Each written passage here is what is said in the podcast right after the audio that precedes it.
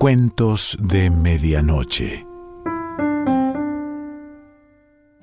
Hoy nos toca el principio de una novela. Voy a leerte de autor anónimo El Lazarillo de Tormes. Si te engancha, si te gusta, eh, bueno, la buscas y la lees completa.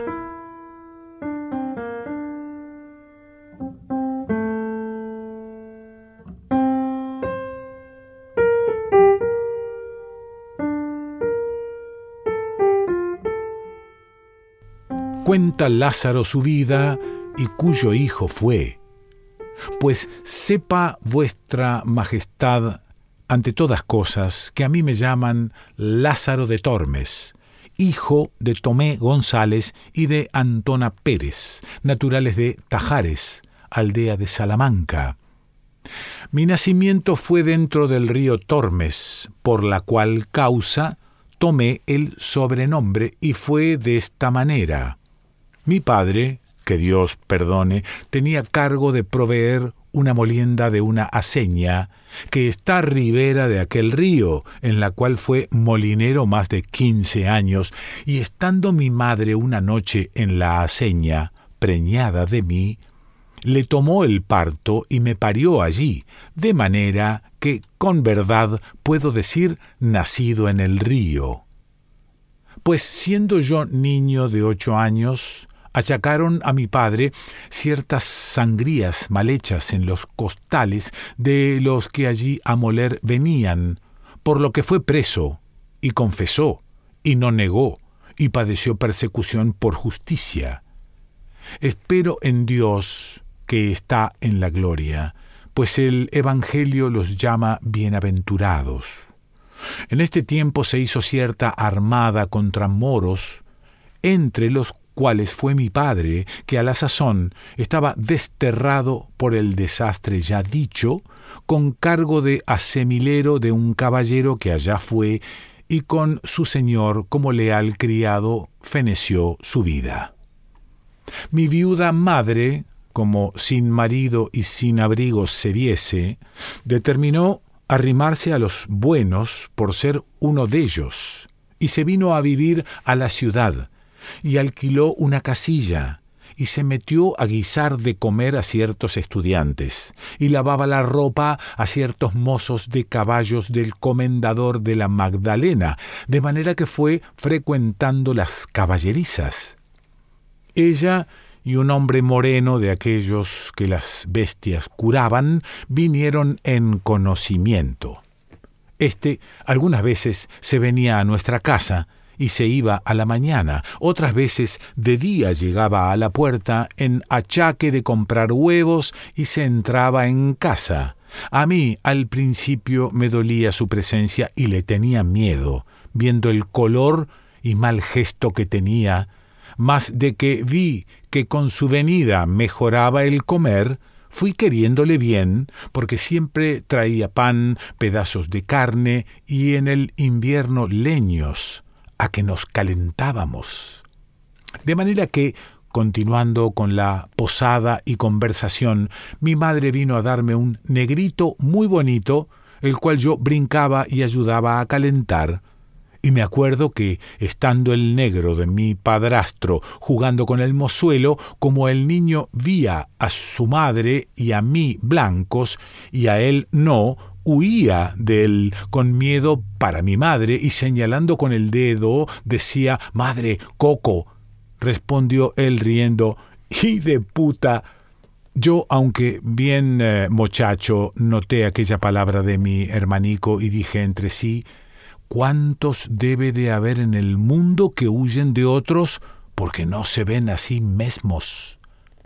Quiso nuestra fortuna que la conversación del Saide que así se llamaba, llegó a oídos del mayordomo, y hecha pesquisa, hallóse que la mitad por medio de la cebada que para las bestias le daban hurtaba, y salvados, leña, almohazas, mandiles y las mantas y sábanas de los caballos hacía pérdidas, y cuando otra cosa no tenía, las bestias deserraba, y con todo esto acudía a mi madre para criar a mi hermanico.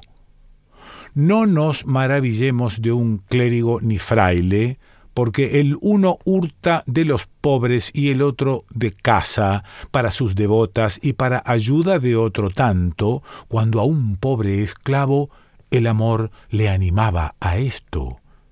Y se le probó cuanto digo y aún más, porque a mí con amenazas me preguntaban y como niño respondía y descubría cuánto sabía con miedo, hasta ciertas herraduras que por mandado de mi madre a un herrero vendí. Al triste de mi padrastro azotaron y pringaron, y a mi madre pusieron pena por justicia, sobre el acostumbrado centenario que en casa del sobredicho comendador no entrase, ni al lastimado Zaide en la suya acogiese. Por no echar la soga tras el caldero, la triste se esforzó y cumplió la sentencia. Y por evitar peligro y quitarse de malas lenguas, se fue a servir a los que al presente vivían en el mesón de la Solana. Y allí, padeciendo mil importunidades, se acabó de criar mi hermanico hasta que supo andar y a mí hasta ser buen mozuelo que iba a los huéspedes por vino y candelas y por lo demás que me mandaban. En este tiempo vino a posar al mesón un ciego, el cual, pareciéndole que yo sería para guiarle, me pidió a mi madre y ella me encomendó a él, diciéndole cómo era hijo de buen hombre, el cual por ensalzar la fe había muerto en la de los Gelves, y que ella confiaba en Dios no saldría peor hombre que mi padre, y que le rogaba me tratase bien y mirase por mí, pues era huérfano. Él le respondió que así lo haría, y que me recibía no por mozo, sino por hijo. Y así le comencé a servir y adestrar a mi nuevo y viejo amo. Como estuvimos en Salamanca algunos días, pareciéndole a mi amo que no era la ganancia a su contento, determinó irse de allí, y cuando nos hubimos de partir, yo fui a ver a mi madre, y ambos, llorando, me dio su bendición y dijo, Hijo, ya sé que no te veré más, procura ser bueno, y Dios te guíe, criado te he y con buen amo te he puesto, válete por ti. Y así me fui para mi amo, que esperándome estaba. Salimos de Salamanca y llegando al puente, está a la entrada un animal de piedra que casi tiene forma de toro. Y el ciego me mandó que llegase cerca del animal y allí puesto me dijo, Lázaro, llega el oído a este toro, y oirás gran ruido dentro de él. Yo simplemente llegué, creyendo ser ansí, y como sintió que tenía la cabeza par de la piedra, afirmó recio la mano y me dio una gran calabazada en el diablo del toro, que más de tres días me duró el dolor de la cornada, y me dijo, necio, aprende que el mozo del ciego un punto ha de saber más que el diablo. rió, rió mucho la burla. Me pareció que en aquel instante desperté de la simpleza en que como niño dormido estaba. Dije entre mí, ¿verdad dice éste que me cumple avivar el ojo y avisar, pues solo soy, y pensar cómo me sepa valer? Comenzamos nuestro camino y en muy pocos días me mostró jerigonza, y como me viese de buen ingenio, se holgaba mucho y decía, yo oro ni plata no te lo puedo dar, mas avisos para vivir muchos te mostraré. Y fue ansí, que después de Dios éste me dio la vida y siendo ciego me alumbró y adestró en la carrera de vivir. Huelgo de contar a vuestra merced estas niñerías para mostrar cuánta virtud sea saber los hombres subir siendo bajos y cuánto vicio dejarse bajar siendo altos. Pues, tornando al bueno de mi ciego y contando sus cosas, vuestra merced sepa que desde que Dios crió el mundo, ninguno formó más astuto ni sagaz. En su oficio era un águila, ciento y tantas oraciones sabía de coro, un tono bajo, reposado y muy sonable que hacía resonar la iglesia donde rezaba, un rostro humilde y devoto que con muy buen continente ponía cuando rezaba, sin hacer gestos ni visajes con boca ni ojos, como otros suelen hacer. Allende de esto, tenía otras mil formas y maneras para sacar el dinero.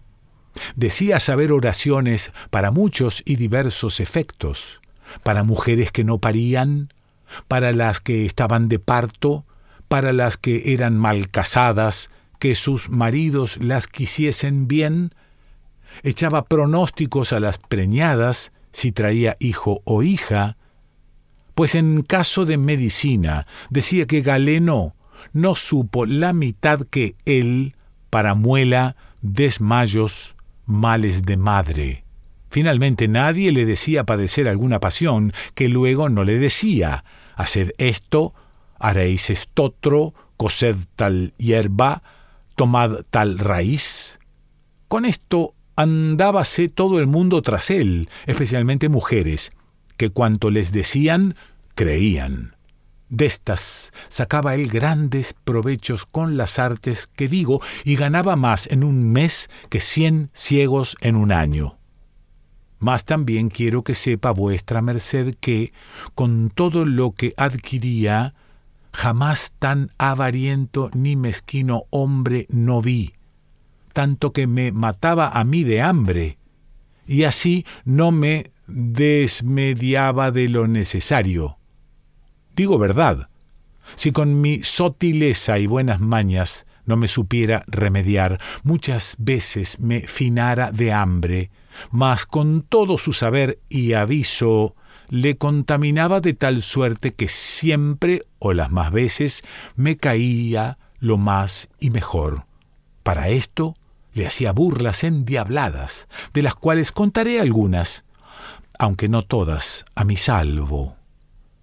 Él traía el pan y todas las otras cosas en un fardel de lienzo, que por la boca se cerraba con una argolla de hierro y su candado y su llave, y al meter de todas las cosas y sacallas, era con tan eh, gran vigilancia y tanto por contadero, que no bastaba hombre en todo el mundo hacerle menos una migaja.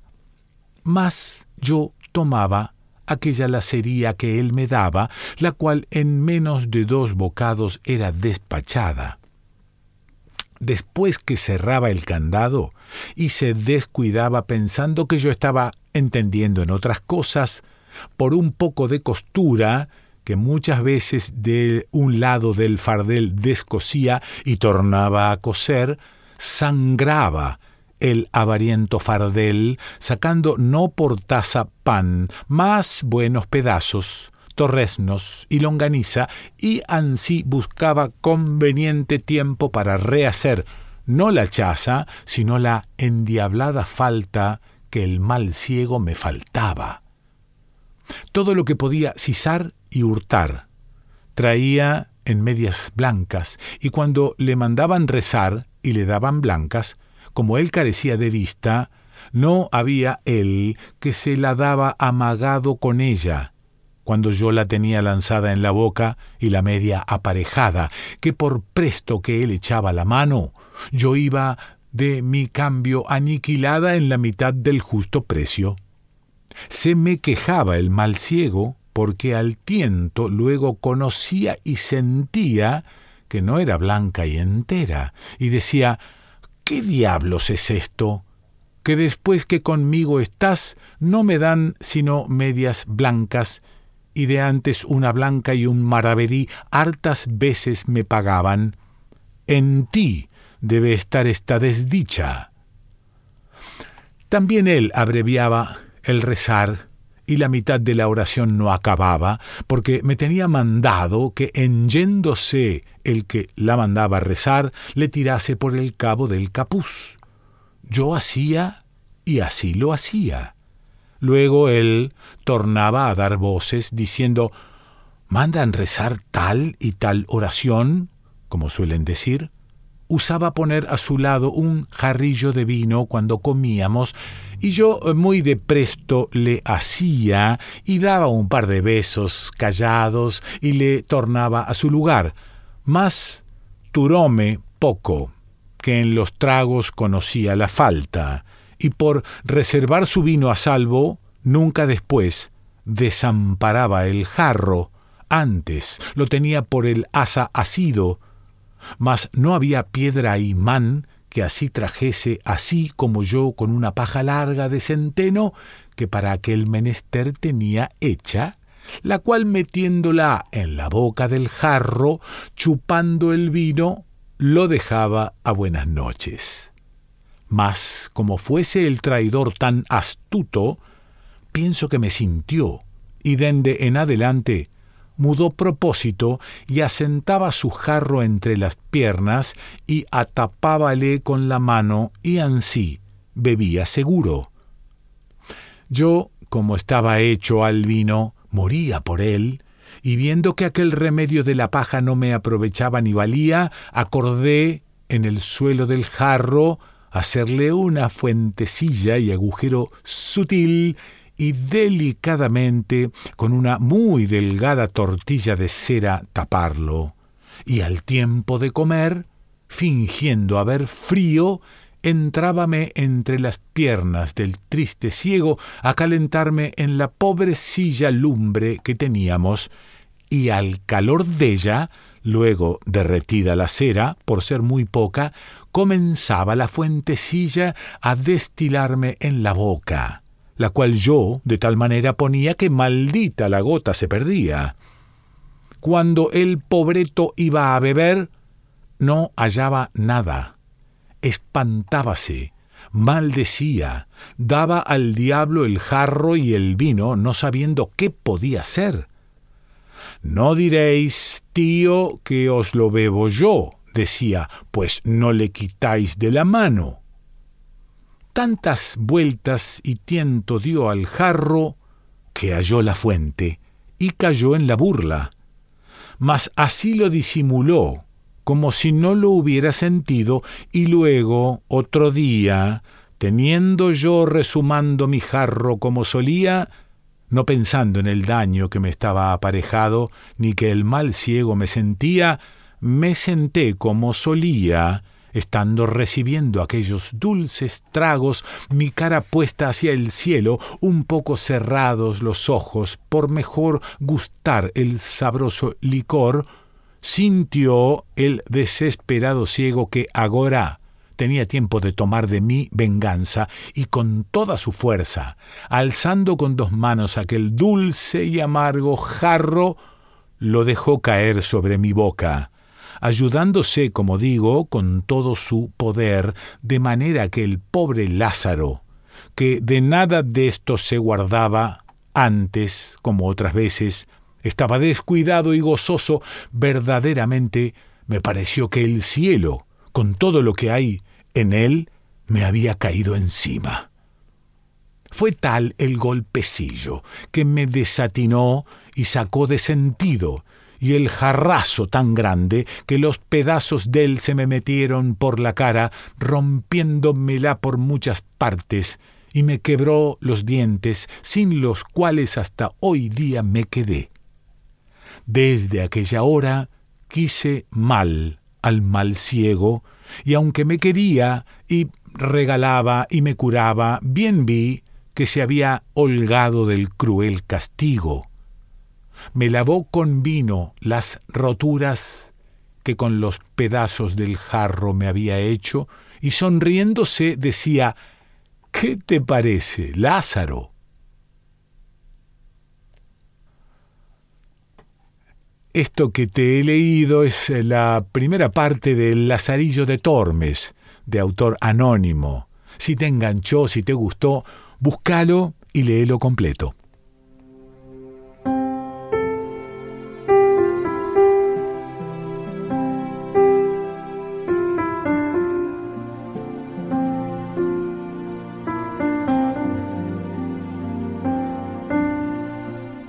De Medianoche.